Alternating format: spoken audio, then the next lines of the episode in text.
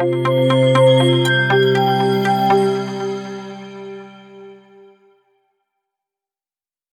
Executive Briefings, Politics and Economy. China by Adit Jain, September 2023. Structural Impediments. When called upon to provide in company briefings, your columnist has on occasion quoted Simon Kuznets, a Nobel laureate. He rightly observed that there are four kinds of countries advanced economies, emerging markets, Argentina, and Japan. Argentina has, for several decades, been plagued with unbearably high inflation, fiscal and trade deficits. Japan, on the other hand, despite serious bouts of monetary and fiscal stimuli, remains in the clutches of price deflation and anemic consumption. Increasingly, there is evidence to suggest the Japanification of the Chinese economy. As recent economic data demonstrates, China's trade shrank by 20% in recent months, and its housing sector remains on the brink of collapse. Real estate in China constitutes a fifth of GDP and is weighed down by a combination of untenable debt and scant demand. Several developers have defaulted on bond payments, and many others will do so in the months ahead. In the longer term, with an aging population and rising costs, China's growth potential is bound to moderate. Some would argue that China would grow old before it grows rich. Whilst that seems unreasonable, it is true that the trajectory of growth and development over the course of the last two decades can now no longer be sustained.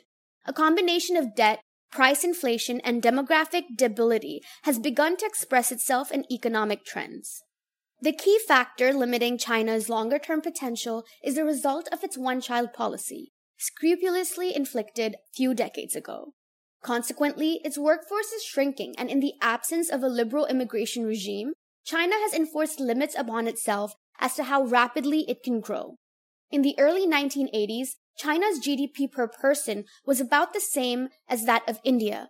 Now it is 13,000 US dollars. However, there are reasons to suggest that it is unlikely to break out of the middle income trap in a hurry, something that very few countries have managed to achieve. One could therefore argue that the Chinese marvel is over. Political interference, specifically in the high growth tech sector, has punctured aspirations and it's hard to tell what the props of future growth will comprise of.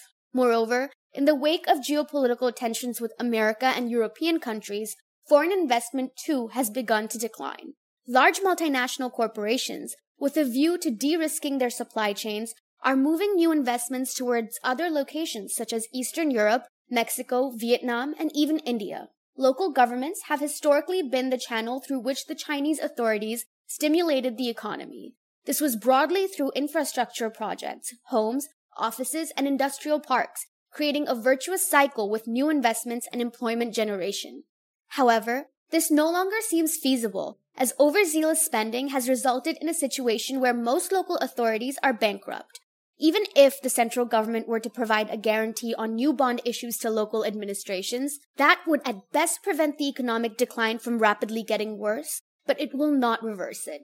In any case, this sort of fiscal trickery can only push the can along, but will not address the fundamental problems that impair China's economy. In the 2030s, its workforce will decline more rapidly, and American sanctions will hurt its prominent tech sector. With all of this in mind, China's policymakers must begin to realize that their aspirations to be the dominant global power of the century will in all probability remain unrealized.